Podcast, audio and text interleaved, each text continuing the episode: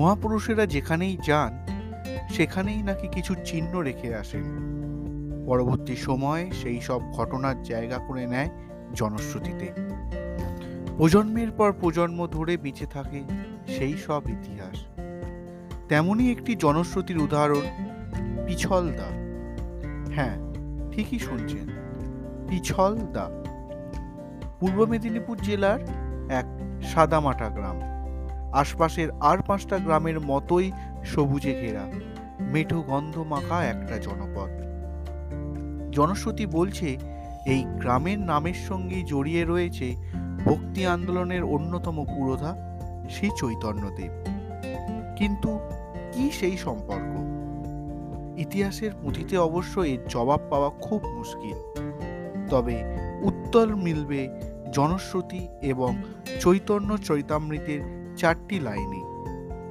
কথিত আছে, সেই চৈতন্য পদব্রজে পুরী থেকে ফিরছিলেন। সেই সময় এই এলাকাতেই তার পা পিছলে যায়।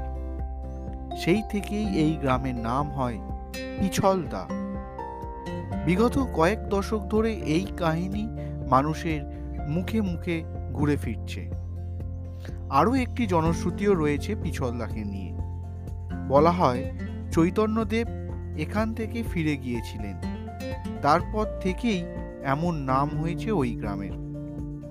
চৈতন্য চৈতামৃতের সেই চারটি লাইন হল, জলদস্যু ভয়ে সেই জবন চলিল, দশ নৌকা ভরি বহু সৈন্য সঙ্গে নিল, মন্ত্রেশ্বর দুষ্ট নদে পার করাইল, পিছলদা পর্যন্ত সেই জবন আইল।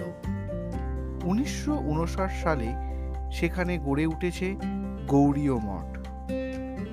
ভাষা ঐতিহাসিক সুকুমার সেনের বাংলা স্থান নাম বইতে এই পিছলদার নাম পাওয়া যায়। সেখানে এই নামকরণের ব্যাখ্যা দিয়েছেন তিনি।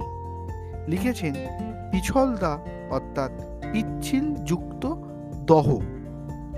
দহ শব্দের অর্থ হল হদ। ধ্বনি পরিবর্তনের নিয়মে হদ শব্দের বিপ্রশ্বাস ঘটে। তার উচ্চারণ হয়, দহ।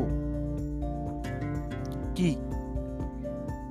স্বনামধন্য মহাপুরুষ সেই চৈতন্যদেবের এই ঘটনা আপনাদের জানা ছিল? যদি জানা থাকে, তাহলে আমাকে অবশ্যই লিখে জানাবেন। আর যদি না জানা থাকে, যদি আজ প্রথম জানেন, তাও আমাকে লিখে জানাবেন। এবং এই অঞ্চলের মানুষ যদি আমার কেউ শ্রোতা হয়ে থাকেন তারা এই সব কিছু তথ্য বাদে যদি আরও কিছু তথ্য আপনাদের জানা থাকে তাহলে আপনারা লিখে জানাতে পারেন।